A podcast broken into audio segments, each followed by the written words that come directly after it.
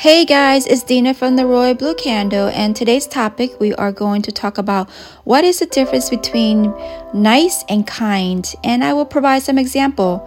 So, while nice and kind are often used interchangeably in everyday conversation, but there are differences. So, nice is a broad term that generally refers to someone who is pleasant, agreeable, or satisfactory. A nice person is generally pleasing to be around, but there are niceness may not necessarily involve actions or behaviors. So, uh, that directly uh, will benefit others.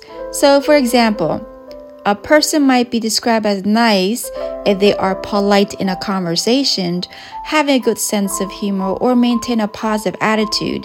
Like, for example, John is a nice guy. He always says hello and asks how you're doing every single day. So, on the other hand, kind refers to someone who is generous, helpful, caring, or considerate. Kindness implies a deeper level of benevolence or empathy towards others.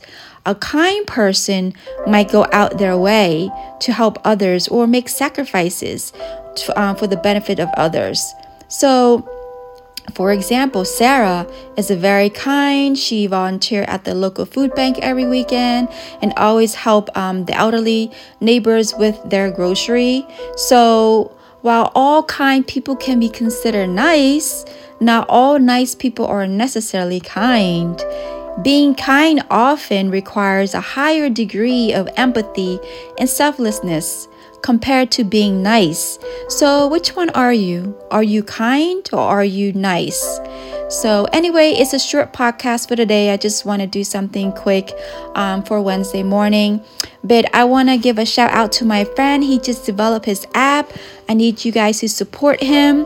Um, the app is called Mindspace underscore mindful underscore meditation.